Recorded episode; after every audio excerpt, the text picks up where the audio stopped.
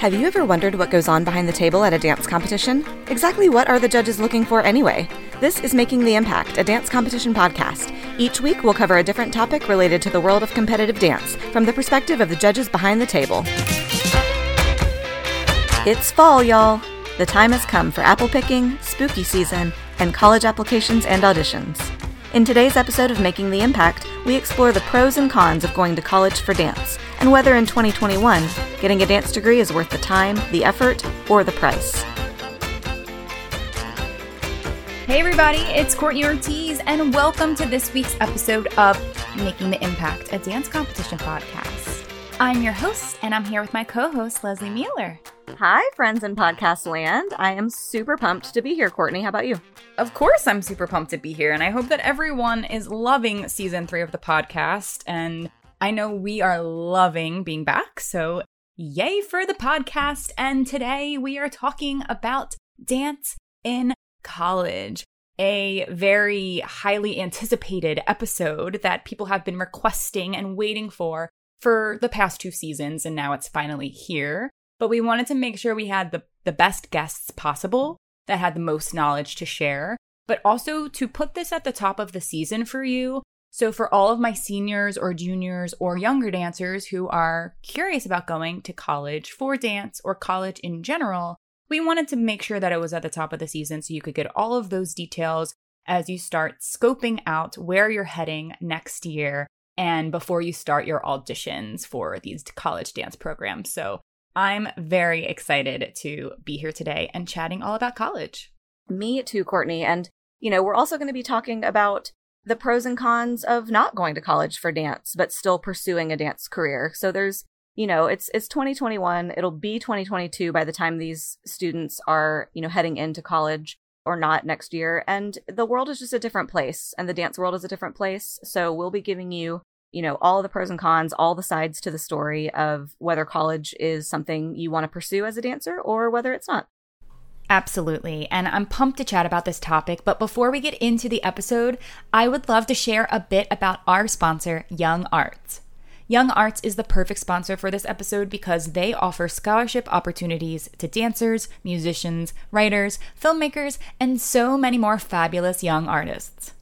Young Arts is currently accepting applications for their 2022 National Arts Competition, open to visual, literary, and performing artists between the ages of 15 to 18 or in grades 10 through 12.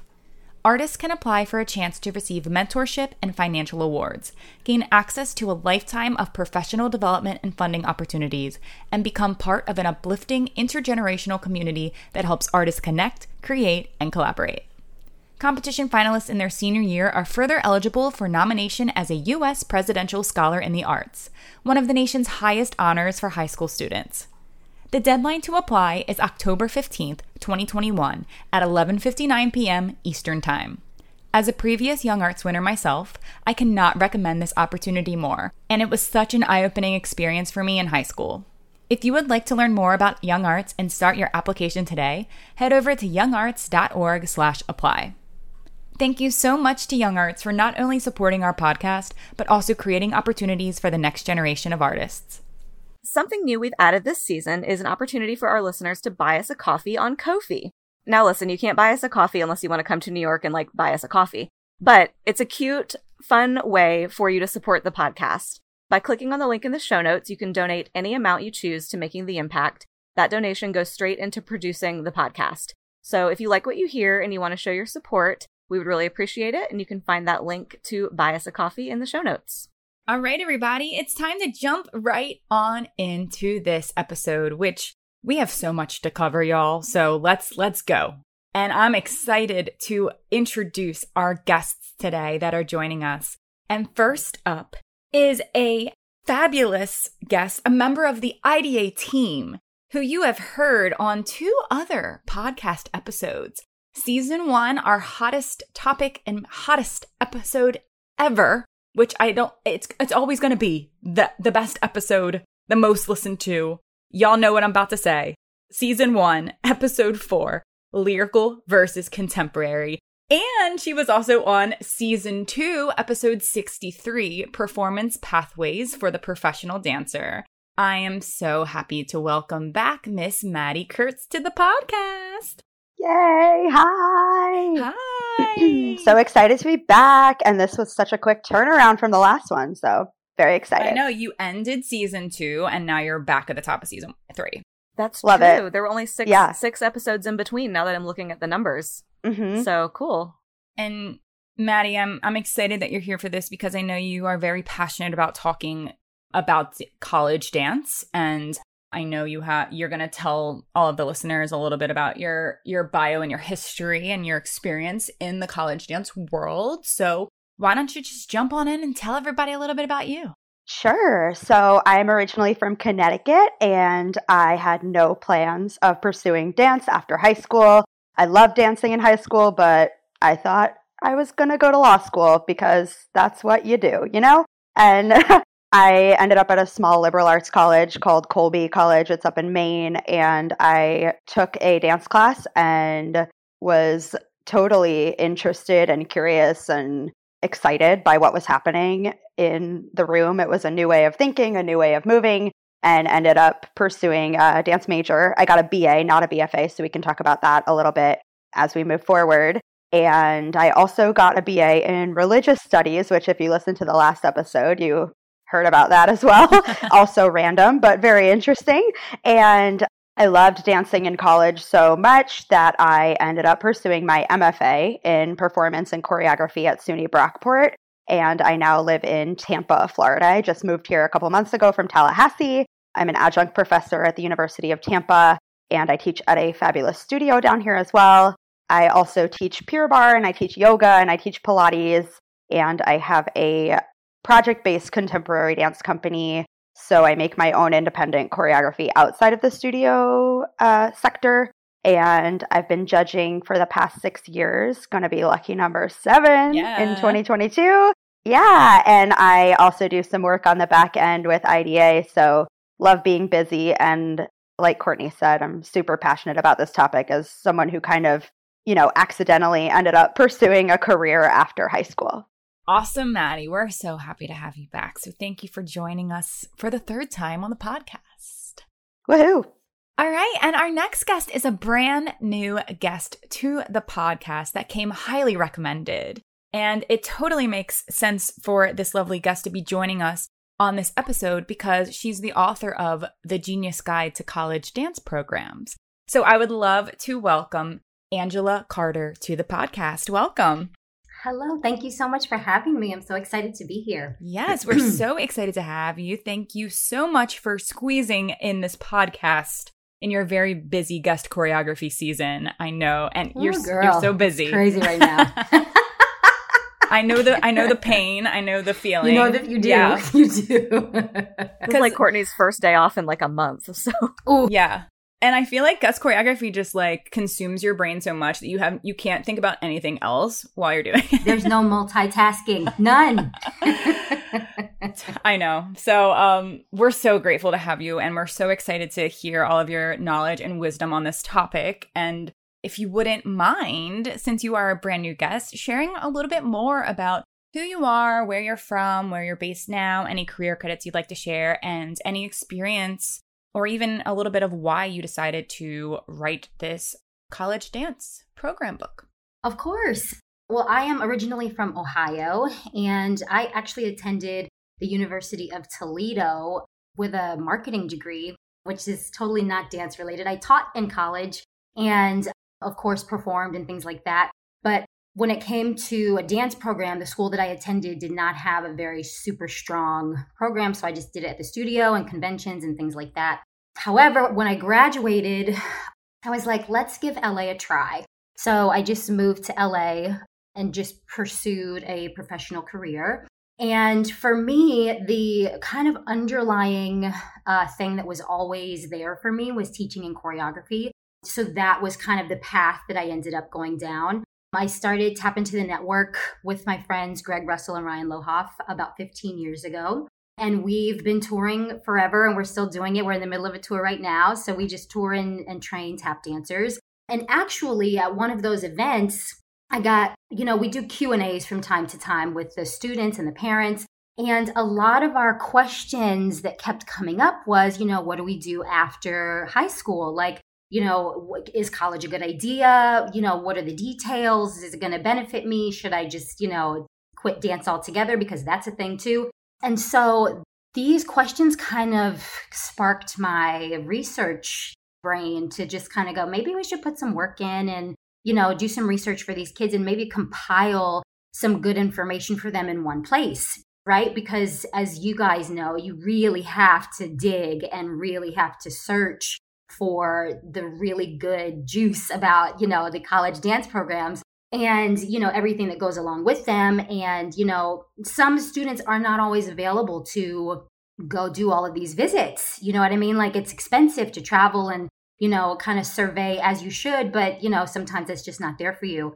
So I started doing research and it took me about a year or so to just kind of compile, you know, information about the programs, and information about the faculty. There's a lot of differences between high school dance and college dance that dancers don't really aren't aware of when they're, you know, going through that whole process until they get there and then it's surprise, right? So we try to try to put in some research to take the surprise and the guesswork out of the whole process and to just make it a little smoother. You know what I mean? Smoother everything.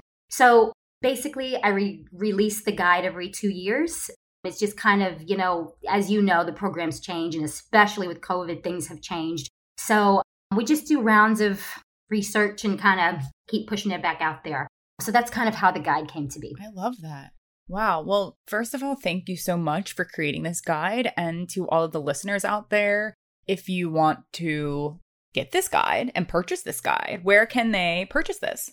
Well, we have a couple of different versions. So if you want an ebook, which is just a direct download, my website is www.geniuscollegeguide.com. It's also on Amazon. And actually, by the time your podcast airs, the volume three will be ready for the world. Perfect. So it's exciting. It'll, it'll be perfect time. Oh my gosh, perfect timing. I know. Yeah, I know. Yeah, I great. love that. Well, everybody that's listening, we will be linking access to the guide in our show notes as well with an, a quick, easy click. So if you want to purchase, then you can head to the show notes now.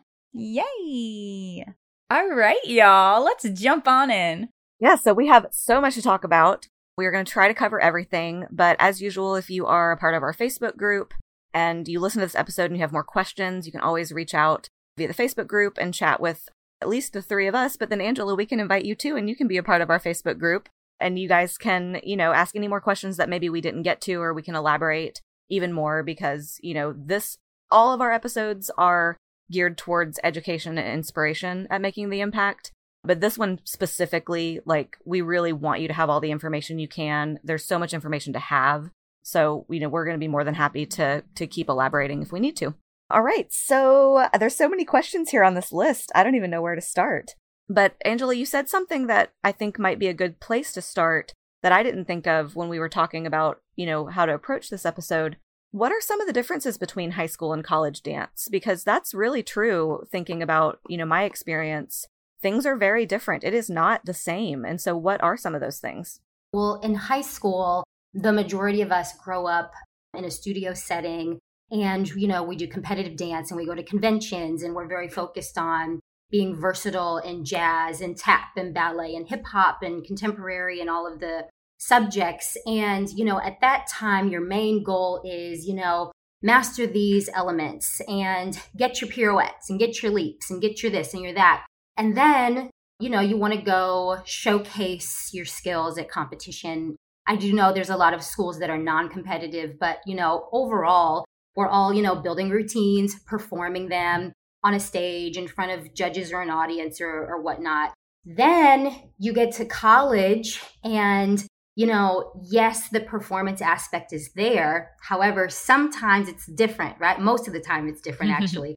So, you know, sometimes you get to, to a, a, school program and maybe you don't perform at all as a freshman you know, or maybe you just have a few shows that you have to audition to get into or whatever. The other element is the training, you know, your dance training. You're kind of doing a breakdown of dance in general, right? So you're you're you're cutting down to the foundation of, you know, where dance came from, how it's constructed, you know, what the movement means in your body, how to teach, you know, the the elements of the music. So you're you're really kind of doing kind of a, a very deep dive into the fundamentals and the backstory and, you know, kind of how dance came to be. Of course, there are classes that you're taking and you are dancing. However, also that is going back to the basics as you would think as a as a high school student, you know, because you just go into the studio and you're like, here are my quadruple pirouettes and boom, boom, boom. But in, in college, we're talking about, okay, let's talk about the mechanics. What are your shoulders doing? Where's your center? Where does this turn come from? Where does this movement come from? What's inspired by it? How can you tweak it? You know what I mean? So it's just a different, it's a completely different mindset. And, you know, depending on each school structure, every single program has its own unique type of, you know, setup. So each school program is going to be a completely different experience. Yeah. Maddie, can you talk a little bit about one of the things you said in your intro was that you weren't planning on pursuing it you went to this school for something else, but you took his dance class and it like changed your mind. So going off of what Angela said, what about it did change your mind and what was different in your opinion? Yeah, I think the biggest thing is a shift in value systems. So often in competitive dance training where we're focused on quantity, like how many turns did I do? How high was my leg, etc. versus in college training it's often qualitative when we measure things. So like what does it feel like from a sensation standpoint. And I think to a lot of dancers that can be really off-putting and you're like, well, I don't want to track my digest my digestive system while rolling on the floor. and to me, it was this like fresh new perspective. And I wasn't a great turner growing up, you know, like I liked jumping, but I wasn't super into like doing tricks all the time. So this breakdown was actually really appealing to me. And so yeah, I think it's it's just a, a different focus. But at the end of the day, you end up doing the same things like you're you're engaged in your physicality even if you're not doing 14 pirouettes yeah i i think that it it is really it is a very hard transition for a lot of dancers when they get to college and realize this isn't really what you I wanted to sign up for. Like it that was for me and I've I've said it before on the podcast. I mean, I knew what I was kind of getting myself into, especially at the time when I thought I was a contemporary dancer because that was like the whole new rage back in the competition scene in like 2005, 2006. And then I'm going to college in 2007 and I was going, I went to Marymount Manhattan in New York City and it's a conservatory. It's five days a week ballet, five days a week modern. I didn't even touch jazz, never even got to touch jazz in my one semester that I lasted at school. And it was just a, I, I trained that way at home. I was, my studio had five days a week ballet. I didn't take five days a week, but I knew that I had to at college and I enjoyed it because it was part of my grade and I had to. It was like, you, if you want to succeed, you have to do the five days a week. But at the same time, I just, I didn't really like how concert driven it was for me personally. And that's, and everybody's different, but I think that's something that we'll probably go into talking about it's majority, if a lot, I'm not saying all, but a lot of college programs are very concert driven, modern driven, ballet driven programs. And there's not a lot that have the jazz and the commercial and the hip hop and the tap and all the things we love so much from our competition studios. So that transition is extremely hard for a lot of dancers that go in and they're like, oh god, I gotta be rolling around on the floor doing modern class at 9 a.m. every single day. Like, and most competition dancers probably never had modern a day in their life prior to getting to college, you know? So, I, that, for me personally, that transition from a high school to college was definitely difficult. Yeah. And I mean, something you just said that just made me laugh that sounds like duh, but who who in their junior and senior year of high school is taking a dance class at nine o'clock in the morning? Probably like two percent of people. Maybe if you go to a performing arts high school, right? But the shift from okay, my dance classes, you know, start at five thirty and go till ten p.m. Mm-hmm. to my dance classes start at nine o'clock in the morning and sometimes yes. still go to ten p.m. Right. That's that's a huge shift as well. That you know your body just has to react to that and be prepared for that, and not only have to do all of that, but do it on your own without right. you know anybody nobody's cooking dinner for you you have to go and go to the exactly. calf and choose your food and choose you know what am i eating when am i eating am i eating hopefully you're eating. But yes, you know, there's there's a lot more personal agency and personal responsibility that, you know, not only just goes into being a college student, but being a dancing college student. All right. So, one of the very first questions on our list that I'm going to go back to is a a tricky question. Not uh, yeah, it's a tricky we love a tricky question. It's a tricky here. question.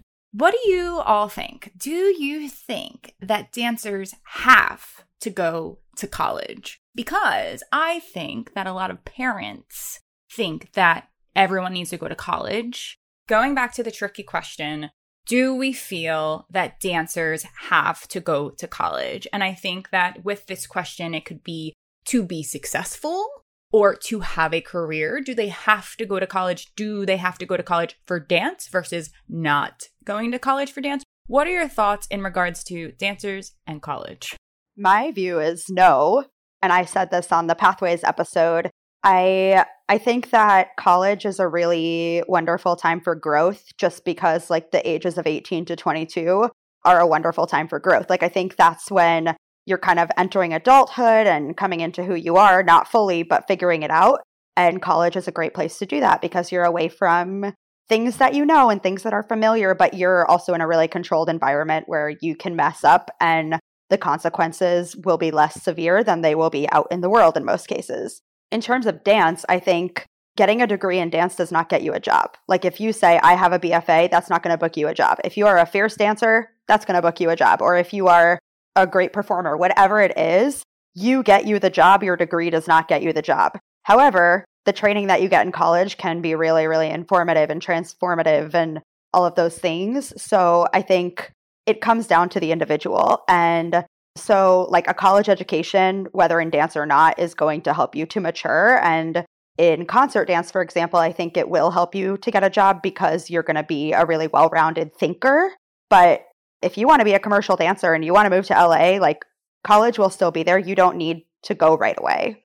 I'm in full agreement with Maddie. I think you said it perfectly. From my personal experience with with college was more so I I needed to grow up. You know what I mean? Like I needed to mature and kind of be a little bit off balance and figure out which, you know, it was more about a life path than, you know, a career path at that time, which is crazy because you you go into college and you think what am I going to do with my life now, my career? I have to focus, I have to know what I want to do. But really, I think it is, like you said, Maddie, a period of growth where you're just kind of figuring yourself out, you know? And if you are mature enough to do that in a, you know, a professional setting, not in college, while you're, you know, auditioning and booking jobs and trying to go for that life, that's great too. So I think it really boils down to knowing yourself and knowing what you need and just kind of like who you are in this space which of course is always developing. But I think if you can kind of figure out who that is and what that needs, you know what I mean, at that time in your life, I think that's going to be the best way to kind of guide through the decision to either go to, to school or not. And you're honestly going to have a great life no matter what. You know what I mean? Because in in school you you'll find people to network with and you'll find these connections and you'll you know you'll make those relationships and you'll do that on on both sides i really just think it depends on you know what you need as a person at that time in your life Yeah. I think, I mean, for me, and I've also said this on the podcast the past couple years, I really needed to go to college. I needed more intensive training that I was getting at home. I needed, you know, to be outside of my hometown. I needed to go and, you know, see new perspectives and everything. And it was really, really good for me in many ways. And like you said, yeah, you're meeting people, you're networking, you're you're learning who you are and how you fit into the greater world of the world, but then in my case, the dance world. And and I'm, you know, grateful for the time that I was able to spend there. Today, had this been a decision I would have made today in the same scenario, I still think I would have wanted to go and needed to go, but I also think that, you know, I graduated in 2007. How many years has that been now? A million? almost 15 years ago. The world of dance has changed so much even in that time that the the base question that we asked, do dancers have to go to college? I think it's still individual, but I think it's even less no now because we do have so many more programs that are addressing this exact situation. There's a 2-year program, there's conservatory, you know, things that you can do in high school. There's extra stuff you can do to prepare you and get you physically and technically ready for the kind of work that's going to be out there for you to get as a dancer, but then kind of allows you to not spend the exorbitant amount of money that most college costs that you could potentially not ever ever recoup Ever. Ever. ever Yes. in your profession. Courtney and I were just talking about Mhm. this Oh. that you know I and and God bless my parents. Thank you Brenda and Billy Mueller. They sent me to college. They were able to pay for it. I don't know how. I do not have student loans. I am so grateful. But OCU, I think at the time, Oklahoma City University, I believe for out of state cost between thirty and forty thousand dollars a year. That doesn't count room, board, shoes. You know, and luckily it's not a ballet program, so I didn't have pointe shoes. But like, you know, just thinking about how much uh, just your accoutrement cost just to be a dancer, you know, that's possibly $120,000. Have I made $120,000 with my dance degree? I've probably spent another $120,000 going to auditions, buying audition wear, Mhm. you know, doing all the things. Voice lessons, training more. Studios, voice, exactly, class. Like, I don't know. I mean, I would be very curious to talk to anybody and have somebody sit down with their taxes for 10 years and and Oh, count up how much money you made from a dance degree related job that only that you maybe only got because you had a dance degree versus the babysitting I did for 10 years, the nannying I did, the temp work I did, all, you know what I mean? Like, so it's, that's a big question. And I know a big conversation that some of the parents on this episode that are going to be interested in hearing our thoughts on that because that's huge. Yeah, I mean, I I hear it from my parents all the time still. We're still paying off that one semester of college that you went to. and I, like that and I think Marymount was the same around like 30 some thousand a year and I only went for one semester. Right. And I got $2,000 in scholarships from good old Marymount. Thanks so much. and I still hear it from that's my dad's that's my impersonation of my dad. His Um, favorite thing to say. yeah, he said they say it all the time. And in a way, for me, I don't know. And this might sound really not selfish, but they wanted me to go. So I went, you know, like, and I think a lot of kids are going to be in that predicament where it's like, I feel so pressured by my parents to get a degree. I remember them always saying, well, what are you going to do after you're done dancing? What do you what do you think you're going to do? You can't dance forever. So you need a college Yeah, yeah, degree. Yeah. Like that's what every parent thinks and it's like yes, if we're if we're going in it if we're approaching it from that direction then maybe I shouldn't go to school for dance. Maybe I should go to school for business or maybe I should go to school for graphic design or something else that interests me that I can do forever once my body breaks down and I can't physically dance anymore. But I didn't know that at the time because no one really guided me. And like you said, Leslie, now there's so many more resources, something like this podcast right here, something like Angela's book. Like there's so many resources now that can help guide you better. But I didn't know any different. So I just tried to please my parents and go to school for dance because dance is all I knew. And then they were mad that I quit and then mad that they still have a bill. And I'm like, sorry about it. Right. like I'm I feel bad saying that, but like sorry about it. I mean, I, I totally agree with you, Leslie. The amount these college programs cost to go to school for dance are so expensive that I've heard that people have GoFundMe accounts to raise money Oof. to go to college for very specific college programs that they've luckily gotten into that are very exclusive, but the bill racks up to 50, 60,000 a year and they the, the parents can't afford it, but they want it for their kids. And it's like, is it really that worth it? Like, No. yeah, I, I don't no, know. and Angela says no. No. Angela says no. That's a hard no, guys. Because, like you said, Angela, you're No. gonna make. I think like one of the most important parts. All of these, all of these things we talked about are very important as far as like discovering yourself and being on your own for the first time and growing up and continuing your training and those things. But one of the most important things I think about college is networking. And depending on what college you go to, you're going to have more opportunities to network. But do you need to p- spend $60,000 to network? I don't think you do. no, ma'am. I don't think you have to. I think that you can network in the real world and hustle and grind and make those same exact connections if you're talented and you're passionate and you have the drive to do it. But, you know, I, I think 60,000 for college, oof, like like we a all year. said, Uh, no. just a, A year, year. Courtney, not even for college. a year. You'll you won't ever pay that back unless you like I mean, what job could you pay that back with as a dancer? Like I don't, I don't even even like know. Broadway I, I you mean, couldn't. I mean, Broadway for years, No. like years. You'd you'd have to be an ensemble member in like Phantom, for Four for, like- years. like ten years. for years and then also not spend that money on your living expenses in New York City. on your life. Yeah, I Mhm. mean, there's just no there's just no way. So yeah, somebody else. I think also, just speaking from experience, something to consider is I went to a really small school and it was quite expensive because it's a liberal arts college, but I wasn't dancing all day every day. And so I did come out with a lot of really other strong skills like my writing skills and my oral presentation skills and things like that. And within my tiny program, the opportunities that I had that were dance related were probably like 10 times the number that my peers in top conservatories had. So I got to work with every single guest artist that came through. Would I have had that opportunity in a conservatory? Absolutely not. I would not have been the best one there. I would not have gotten those opportunities. Same thing goes for like attending conferences and festivals. I got to go to every single one. That would not have been the case at a larger program. And I came out with skills other than my dance ability, which of course you are going to get other skills no matter where you go to school. Like we talk about this all the time how dancers are the best employees in so many other ways. We're disciplined, we work hard, but learning those like writing and communication skills that I picked up in my other major have been really, really critical to my own, what I would call success. And, you know, like I pay my bills completely off of dance related jobs, and I didn't go to a BFA program. So I think it's important to also like shift the narrative around what success can look like in our industry. Totally.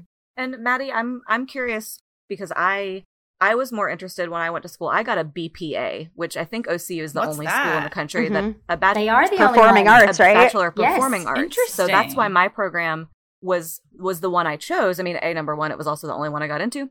Thanks OCU. But but I was, you know, there's the option. You have the one BPA you can get, which nobody knows what that is. A BFA, a Bachelor of Fine Arts. You can get a Bachelor of the Arts, and then you can get a BS, which I'm sure exists. And I don't remember. Maybe that's more of management side of things, possibly, or the yeah. anatomy Yeah. side of of dance. But you know, I I had always heard, and I still don't even really know that getting a BFA is what you want. You want the BFA, not the BA. What's Maddie? Since you got a BA, can you elaborate a little bit on the pros and cons of all of that? Yeah. So, like you said, B the the F is for fine arts as opposed to just arts, and BA programs tend to have more flexibility and sometimes less dancing. Like I didn't dance all day every day. I took probably two dance classes a semester, one of which would be a technique class, and the other of which would be a creative class of some sort. So whether it's improvisation or composition or a dance history class, performance history, etc. So the BA usually has fewer requirements. There's often not a requirement to perform.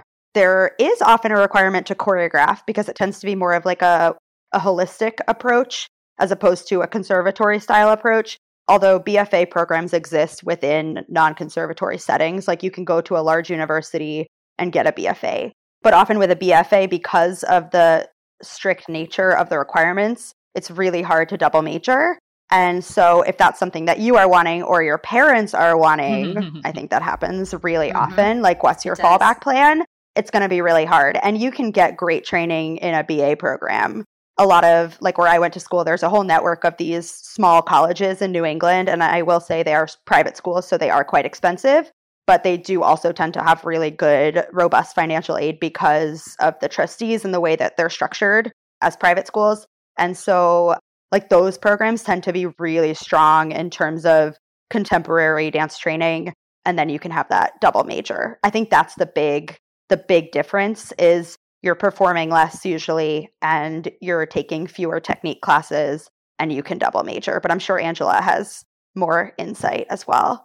No, you you nailed it. I I think the BA is the best of both worlds a little bit because you get to dance, but you also can have you know a different path. You know, I, I if it were me, I probably would have done marketing and and you know dance administration or something. But the I I think the BA is a little more.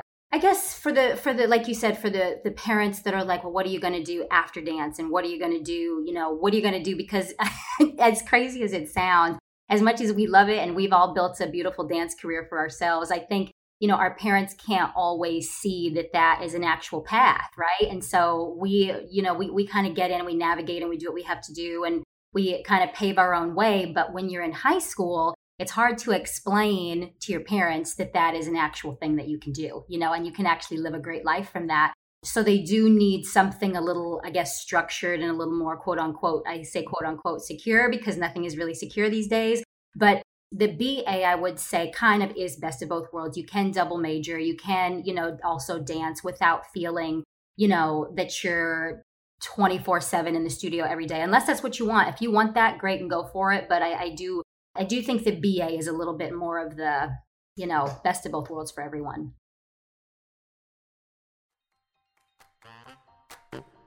Hey, listeners, I want to share a little bit about a program that is near and dear to my heart, and it's called Young Arts.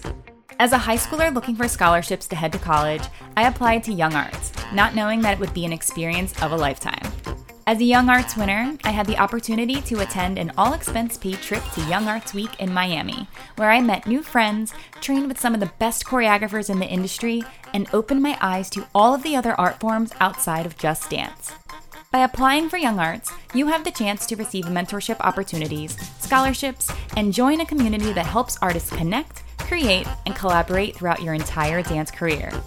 If you're interested in applying to Young Arts 2022 National Arts Competition, it is open to visual, literary, and performing artists aged 15 through 18 or through grades 10 through 12. And the deadline to apply is by October 15th, 2021. Being a Young Arts winner was an experience that I'll never forget. Learn more and apply now on their website at youngarts.org/apply. Yeah, I agree. I remember in college actually when I was debating on if I was going to continue on with my second semester. I had a meeting with the head of the dance department and was trying to kind of figure out my options because I was living in New York City, not loving school, but really the temptation of auditioning was like there for me and I just wanted to like dive right into the professional world and I didn't want to be at modern class. I wanted to be at the ECC uh, for Wicked, you know? And I had a meeting with them because my parents were obviously not supportive of my me leaving, but I said, "Well, what about switching to a BA?" And that will allow me a little bit more flexibility and then I can still get my degree, but then I can also like not be it won't be frowned upon when I go to get to go to auditions in New York and whatever. And the head of head of the department was so upset with that choice and frowned upon it so much and said what a horrible like decision that would be for me to transfer to a BA. And I couldn't really believe it, but I didn't have anyone again to guide off of. Like like I said, I think that's what's so hard about making these big decisions at such a young age, expensive decisions at such a young age as well, because there's really not a lot of guidance. And the people who you want to talk to, like your school guidance counselor, who's not going to help you, unless you're at an arts high school, maybe. Your dance teachers might know some somewhere to guide you, but at the same time, maybe they didn't go on to pursue a professional career. So they're not familiar with which school is the best for you. Which, speaking of that, I would love to kind of just chat about a handful of different schools in the world that have great dance programs and what their strengths or are within the dance program. If you are a concert dancer, where should you go versus if you want to pursue a professional commercial career, where would you go versus if you're a Trina and you want to be in a ballet company? Things like that. Do we have any college programs off the top of our head that we could give to our listeners? I can start on this one. So obviously there's there's all these lists around and it's like top 10 dance colleges, right? And so there's I feel like there's some that we know that are so amazing like like Leslie like you said OCU.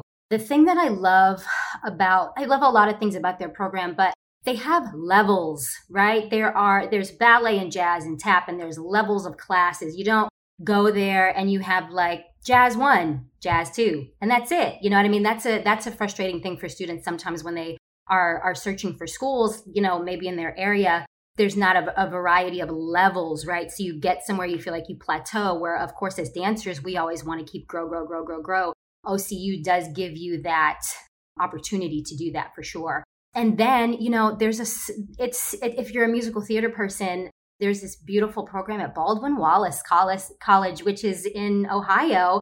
And they go above and beyond for their students when it comes to the whole professional experience. They take them to New, the seniors to New York. they get headshots, they sit them in front of casting people. I mean, it's like it's like your dream. You know what I mean? It's what you it's definitely what you want to do.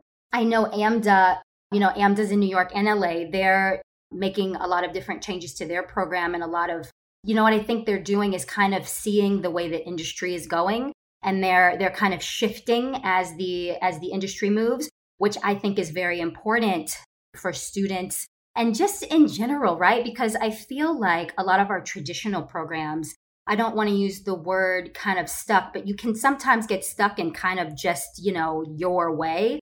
However, I think the more realistic and the more appealing way and you know will definitely attract be more attractive to to students is to kind of make those shifts with the industry. And i mean pace is really good for that too. I know that rhonda over there is always just boom you know the commercial dance situation over there. She's kind of the pioneer of the whole of the whole thing you know and i feel like now schools are like, oh, maybe we should try that too, right? 10 so years later. A lot of, yeah, uh, yeah, exactly. you're seeing kind of copycat programs. Not, I mean, that's kind of, that's kind of what it is. You know, people are waking up to the fact that maybe, you know, this is a good idea. And it is a good idea because when you think about, you know, students, young students pursuing a commercial dance career, whoa, that is a scary thing. So to be able to have, you know, guidance in an actual program that can nurture you through that process is literally a dream come true let's see what what else who else do we love mm. if you want to be a ballerina i am not a ballerina but i know of these programs i think there is a stigma around going to college in the ballet world and obviously like going to a trainee program is awesome but if you're getting that pressure the university of cincinnati has a fantastic ballet program I believe it's within their School of Music, and the same is true at the University of Indiana. Yes. So at Indiana, they have the BFA in ballet through the School of Music as well as the BFA in modern dance and then Butler also. They're like mm-hmm. all in the Midwest, all these fabulous Girl. ballet programs. I also I worked at FSU for a little bit, Florida State. They have really good ballet training. The modern is a little bit more old school, but really good conservatory style training within the context of a large university. If if that's something you care about, like you also have to think about your social life, you know, like if you go to a school like Marymount, your life is New York mm-hmm. City mm-hmm. and your life is concert mm-hmm. dance. Whereas if you want like big sports, D1 football, sororities, things like that, look at the bigger universities. FSU, you're going to get that college experience with the dance training.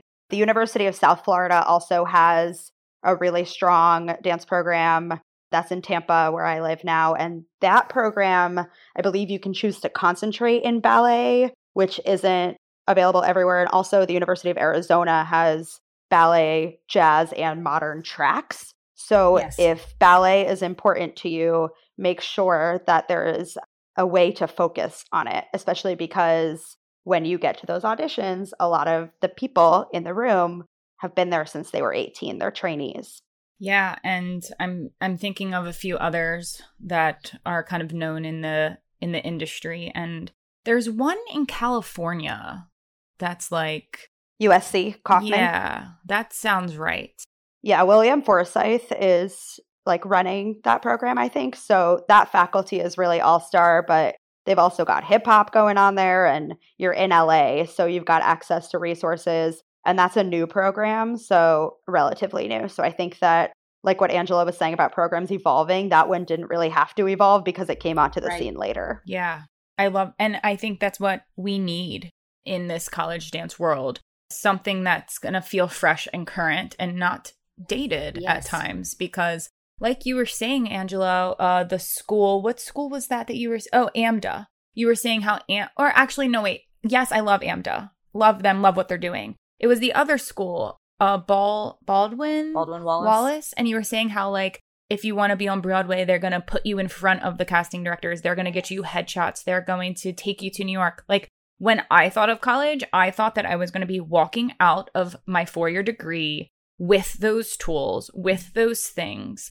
And I mean, I was only there for a semester, but I could tell by my the program that I chose that I wasn't going to walk out of school with that. I wasn't going to walk out of school with an agent. I wasn't going to walk out of school right. knowing even how my headshot's supposed to look, what my CV's supposed to look like compared to what my my audition resume for Broadway is going to look like, or how to sing or how to read sheet music or read lines and things that like even when you're not a dancer you have to know how to do those things if you want to be a professional because in LA, you might be doing commercial work and they might say you need to read this line in this script. And you're not going to know Absolutely. how if you never had an acting for dancers class or a singer's, uh, like learning how to sing and going to voice lessons. I mean, like you said at the top of the episode, Leslie, like the amount of money you've put into your training post college is so, like, it never ends. Like, why isn't there a program in the industry that combines all of the things that I need at, to be a successful performer in the industry? Well, and I, I think the answer to that is because a lot of them have not evolved with the times and still think this is what you need, this is what we offer. And then you get out and you're like, well, nobody told me. Nobody told me Correct. these things. And then you're spending more money. And I think one the next conversation we have once we wrap this up needs to be what are some of the questions, the important questions that nobody thinks to ask before heading into a college program or auditioning or even taking a tour? What are the questions that are important to ask? Because that would be an important question that maybe nobody would think of. It's like, do you do you offer a, a vocal class for dancers? Do you offer contracts for dancers? That's something that, you know, I valued from OCU was that we are OCU is one of the only colleges in the country that does offer voice acting contracts uh, how to you know how to put your resume together how to do all these things you know and again they they like many other colleges are still behind in getting up to the timing of what is current because when i graduated you know we didn't we weren't even allowed to have copies of our own choreography because the school owned it. Mm, i do not have a copy whoa. I do not have a copy of my senior uh, showcase piece. That was my thesis to graduate. Oh my god! I don't have a copy of it. Wow. not allowed to have a copy of it. I have no professional footage, which I performed in college. OCU allows you to perform now. And listen, they could have.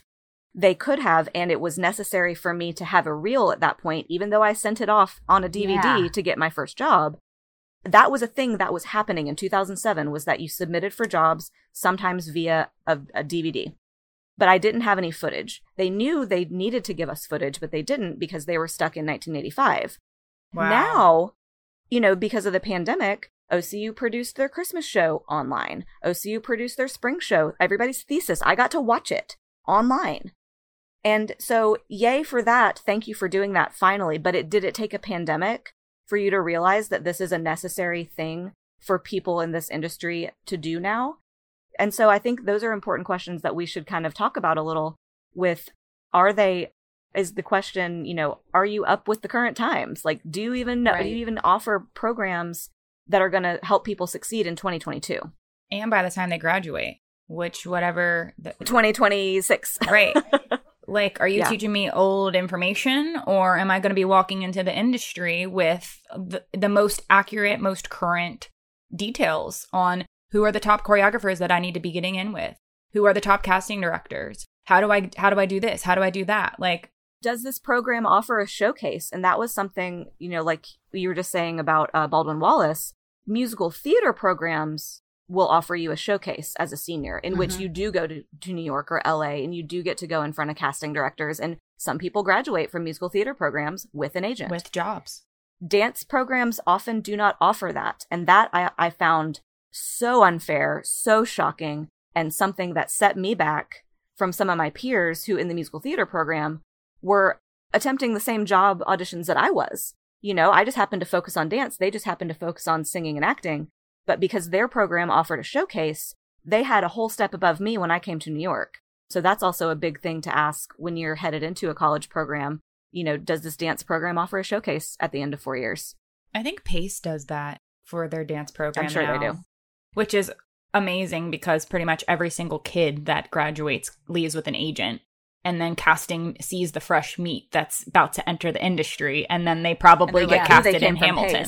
Like yeah. that's right. pretty much what sometimes two years in a row. Yeah. It's yeah it's they're doing great yeah. things. wow that's awesome. So it is refreshing to hear that there are some newer programs out there. And i think you know then it, it really goes back to the question of like looking at these programs and asking all these awesome questions, like you were saying, Leslie, like I think dancers and parents and teachers need to sit down and write a pros and cons list and a question list of, you know, what what's great about this school, what's not so great about this school, what am I willing to sacrifice or what what do I really want out of this?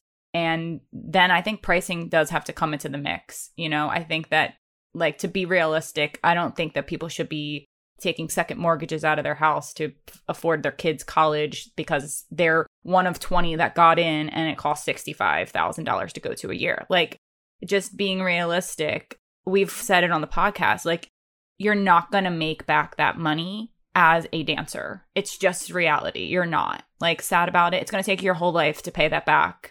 Unless you're very financially stable and wealthy, then lucky for you. Then you can afford it. but well, but then we have to talk about the inequalities in the dance world because it starts from there. Yeah. You know what I mean? Mm-hmm. Like the fact that there's plenty of people out there who are t- perfectly talented and capable and amazing and could go on to do great things, but don't have the finances to get all this information and to get all of this training.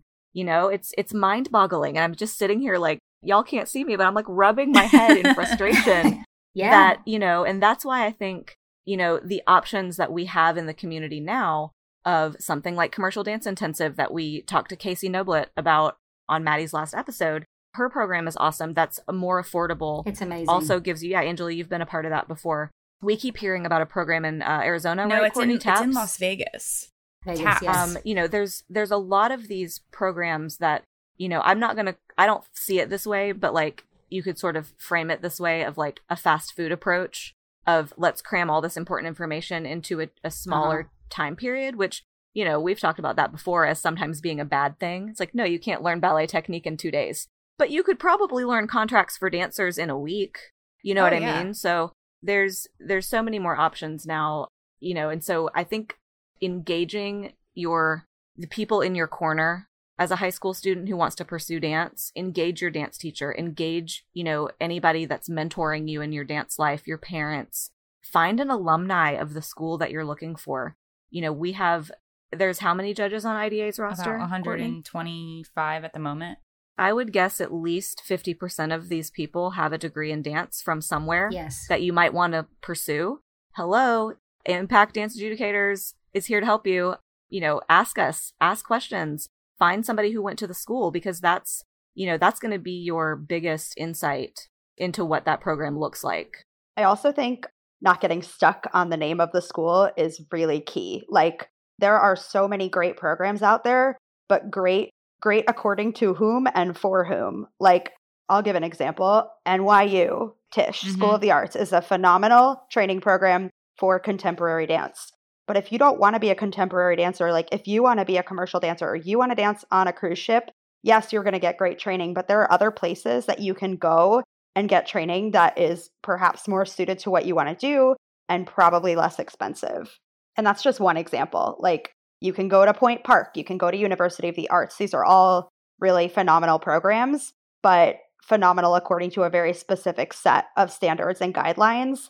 And like one program that I would throw out, I'll, I'll never forget when I was in college, my mentor said, Well, the only this is in the context of downtown concert dance in New York City, like experimental, weird modern dance. and she said, Well, the only dancers who are consistently getting work are the Connecticut College alum. And that's a tiny little school with a phenomenal modern, contemporary, postmodern, whatever we want to call it, dance program that is a BA within a liberal arts school. And a lot of people haven't heard of it, but those people are getting work consistently in a very specific facet of the field. So knowing what you want and knowing that it can change, but knowing what you want going in is going to be really important and being okay with not going to maybe a program that everyone's heard of or a program that's ranked on one of those top 10 lists that don't really matter. 100% Maddie, I agree. I think for me, I was lucky enough to have an academic scholarship for college, so I didn't have any money, right? Me- meaning I didn't have any money owed, which was amazing. And so you have to look at your your goals and your priorities and what you want, just exactly like Maddie said, and take it kind of work backwards from there. And then you say, okay, this is these these are the funds. Now right. what? You know what I mean? Like that's kind of the the least important. Like you don't want it to be this like daunting thing that keeps you, you know, keeps you from going. I mean, sometimes going to a local school and, you know, maybe teaching on the side or training on the side or something. You know, you just, everybody has like their own distinct kind of path. And, you know, ba- I would just say base it around your goals and let, you know, let the money kind of be later. And I think an important thing that I saw somebody from my school post this the other day and it really it really hit me because of my trajectory with my career. I re- retired. I love to say I retired three years ago from performing, and it was hands down the hardest decision I've ever made. I knew I didn't like, I didn't love it the way I used to. I knew it wasn't serving me. I walked into every audition just not, I was not happy to be there. Dancing did not make me happy. Nobody had ever, ever told me, my parents, my teachers, my mentors, nobody had ever told me it's okay to change your mind. Ooh, girl. and somebody said on this post, you know, BFA musical theater programs don't tell you it's okay to change your mind. And I chimed in, I said, dance programs don't tell you that either. No. You know, they they don't give you that support of listen, you're a human being. From eight, you know, yes, we've all been dancing since we were three. So like that's a lifetime of doing something to the extent of creating a career out of it. And nobody nobody even expects that it's gonna become not your passion anymore. You know, nobody thinks, oh, this is never I'm never gonna not love this. But it happens. And so I think that's an important thing to consider too is like, okay, when you're 18, think about yourself at 28. Think about yourself at 38. Think about yourself at 48. What else might you want to be doing? It doesn't always have to be dance. It doesn't and it doesn't mean you're a bad person. It doesn't mean you're not great at what you do right now. It doesn't mean that you're, you know, an imposter. It just means you're a person and you have multi, you know, faceted and multi multifaceted life in a, you know, different world. So, you know, I and I think all of us, you know, I haven't set foot on a stage in several years. Some of us haven't just because it's been a pandemic.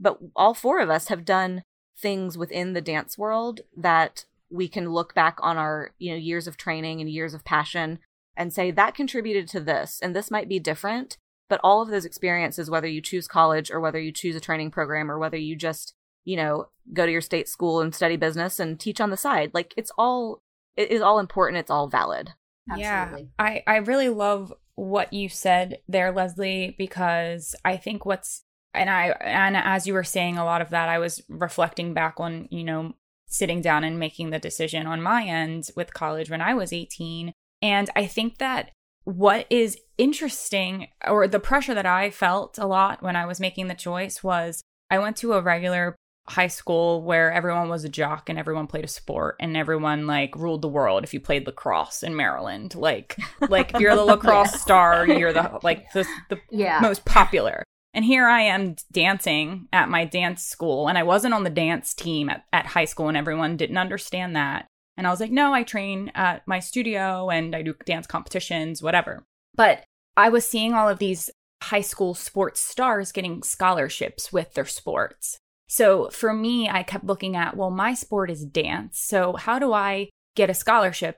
It felt so much pressure to go to school for dance because that's what I always did, and that's what I do. And I felt like I had to do right by my parents to get a scholarship to help them financially be able to afford it.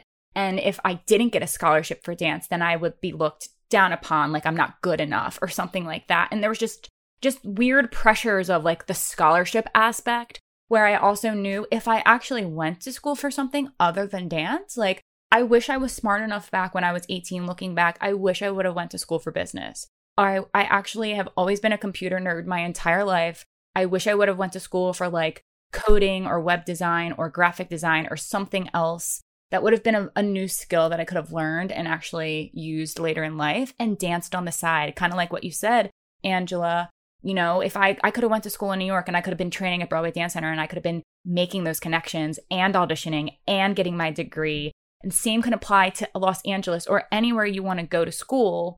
And or being on the dance team with the college that you go to. You're still training in dance. You're still working on the teamwork aspect and making connections and staying in shape and all the things, but you're not bound to a dance program and you're getting a degree in something else. So I I I very much support that route. I don't necessarily think that you have to go to school for dance and we said it at the very top of the episode, do you have to? I don't think you have to to be successful. I think all of us have had all four of us here have had different paths with our choice when it came to college, whether it was going to school for dance performance or not making it through school or going to school for something completely different. And look where we're at. I mean, we're doing great. We're doing what we love. We have successful careers and successful businesses, so many opportunities that have come through our lives.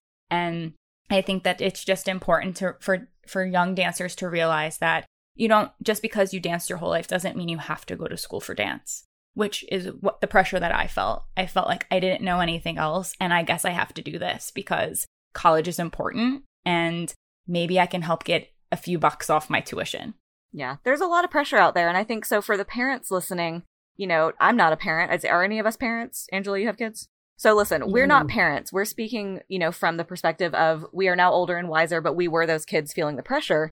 You know, I can understand. I can understand that, you know, parents are just, they want security for their kid. They also want them to be happy. They, you know, some parents are just, they want to do everything they possibly can, even if that means going into debt to get your kid to, to be happy and succeed.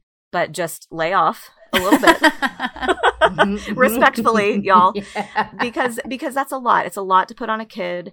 And, you know, I even had to tell my parents my way of having them agree for me to go to school. My mom's a dance teacher, a dance studio owner. My dad's a musician. Like they do appreciate the arts, but nobody wanted me to go to school for dance. Nobody, not a single person. Even when I got in, they still didn't want me to do it. But I said, you know, I'm going to go to school for dance therapy later. I want to get a master's in dance therapy at Lesley University, one of the only schools at the time that had a dance therapy major or a master's program. Did I really want to do that? No. You know, so I told a little fib because I thought it would it would let them pers- let me pursue this, and that worked. And you know, here I am with no master's degree, and like dance therapy makes me. I just don't think my heart could handle it. But you know, there there are always options, and I think to kind of close out, I do want to kind of make a little list for people of some questions to just have on your mind when you do end up going to visit a college program or you're looking into college programs because I think I think people do feel a little lost even in the beginning stages of this. So what are some things that people should just ask when they're headed into this situation? I would say to definitely ask about opportunities to work with guest artists and make sure that you ask a student because the faculty members are wonderful, but in a lot of cases, they're going to say, well, we had this person and this person and this person, but it's such a small minority of the students that get to work with that person. So try to talk to some freshmen if you can, because they're just getting into it and they can tell you, like, well, I haven't worked with anyone yet. Or even talk to some seniors and they'll say, well, in my four years or three and a half when you're touring the school, I've gotten to work with one guest artist out of 12 who have come through. Because in larger programs, that is the reality. I would also ask about support for going to conferences and festivals and if there are opportunities to do so and if the, the department supports that financially. Because beyond during the year, if you want to study in the summer, that is an added expense. And those programs often have some financial aid. But like what Courtney was saying, you might get $2,000 to pay for a many thousand dollar program. And so it doesn't really necessarily put a dent in it. So ask if the school has funding for that. Awesome. I love that. I would ask about performance opportunities. You know, how many do you get each year that you're there? I know that it differs for per school, per program, but also per grade, you know, freshman through senior year. Another thing I would ask about is, you know, some dance programs have weight requirements, you know, maybe inquire about that and just, you know, are there weigh ins, which I know sounds crazy, but I think it's a good idea to double check because if there is that expectation, you definitely don't want to be caught off guard. Right. You know what I mean with that. Another question I would ask are kind of non dance related, but do you have any mental health things set up for students, right? I mean, it is the process of the transition to freshman year, but you're also dancing and you're doing everything. And then you also have this pressure and you're overthinking everything. And it's like, ah, so it's it's good to to know that you can have some resources, somebody to talk to, and you definitely want to have access to that and you definitely want to take advantage of that. Sometimes you just need to go sit on a couch and just vent right? It's it's just just the healthy thing to do. And i definitely would double that that guest artist situation because they're going to be kind of one of your things that you have to look forward to as far as you know outside perspectives and outside opportunities guest artists are also a beautiful way to expand your personal network you know what i mean like it's it's good that your face can be in their vortex i guess all that kind of stuff. so yeah, I um those are those would be my my top questions. I would also ask about choreographic opportunities. Whether you're interested at age 18 or not, ask what types of opportunities you might have to make your own work and if that work would be produced in a formal concert or if you'd have to find an alternative space. You might go in being really scared of choreography, and by your sophomore, junior year, your perspective has shifted. And if the school doesn't have opportunities to support that, you're going to be a little upset if you can't make work. And the same goes for teaching. Like, are there opportunities for mentorship or student teaching? Or can you do an independent study with a faculty member on teaching? These are things that, again, at age 18, you might not think, well, I want to be a dance teacher. But when you're 21, you might think, wow, I really want to be a dance teacher. So, always good to ask and figure out what is there for you. Yeah. And piggybacking off of that, auditions. Mm-hmm. You know, are you allowed to audition yes. while you're in this program? Would they take you back Big if you one. booked a job, right. left for a semester, and came back? A lot of schools will not let you do that. A lot of schools will, but that's, you know, again, same thing, Angela, like you said, you don't want to be caught off guard when if you expect that to be the case and then it's not. Another thing, if you do, you know, if you are lucky enough to have a scholarship that's funded by the school or the program, how what's your GPA? What is the limit to how low your grade can get? And, you know, have you keep that scholarship? That's really important as well, because I think another thing that we didn't even really talk about is that at dancing college, you are getting graded A's, B's, C's mm-hmm. on your dancing, mm-hmm. not only at your dance history class where you're writing a paper about Agnes de Mille, but in your ballet technique class. How are your tendus? Like you are getting graded. And that is usually, you know, unless your studio does some kind of you know, check in or report card situation, which some do, but most don't. Nobody, you know, have you ever been actually graded on your dancing? Probably not. That's a new thing too. So like if you're getting a B in ballet, what does that mean to your scholarship?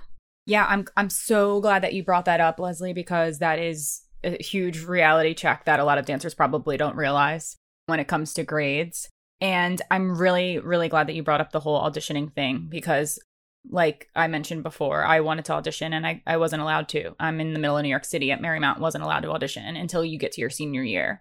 So a lot of the questions that I would ask would be very similar to that and saying, what are you, what kind of courses are you providing me or classes are you providing me that are going to help me walk into the professional world successfully? Like yes. the resume class that we were talking about, maybe a class like how to build your own dance reel and how to use a video editor different things like that, mentoring opportunities with different choreographers or working with those types of people. I think that's the networking that we've been talking about a lot of the times. I've known I've heard a lot of success stories of guest choreographers coming in to set a piece in a college program and then next thing you know that dancer's getting hired on Broadway because they that choreographer liked them and now they're graduated and they, now they have a job rolling out of school. You know, like that those are the networking things that we are talking about. However, I will go back to that same exact scenario could happen without college. So there's that. But those are the type of things I know that I would like to know is can I audition? Can I come back to school if I decide to come back to school? Are you going to be supportive of this of for me?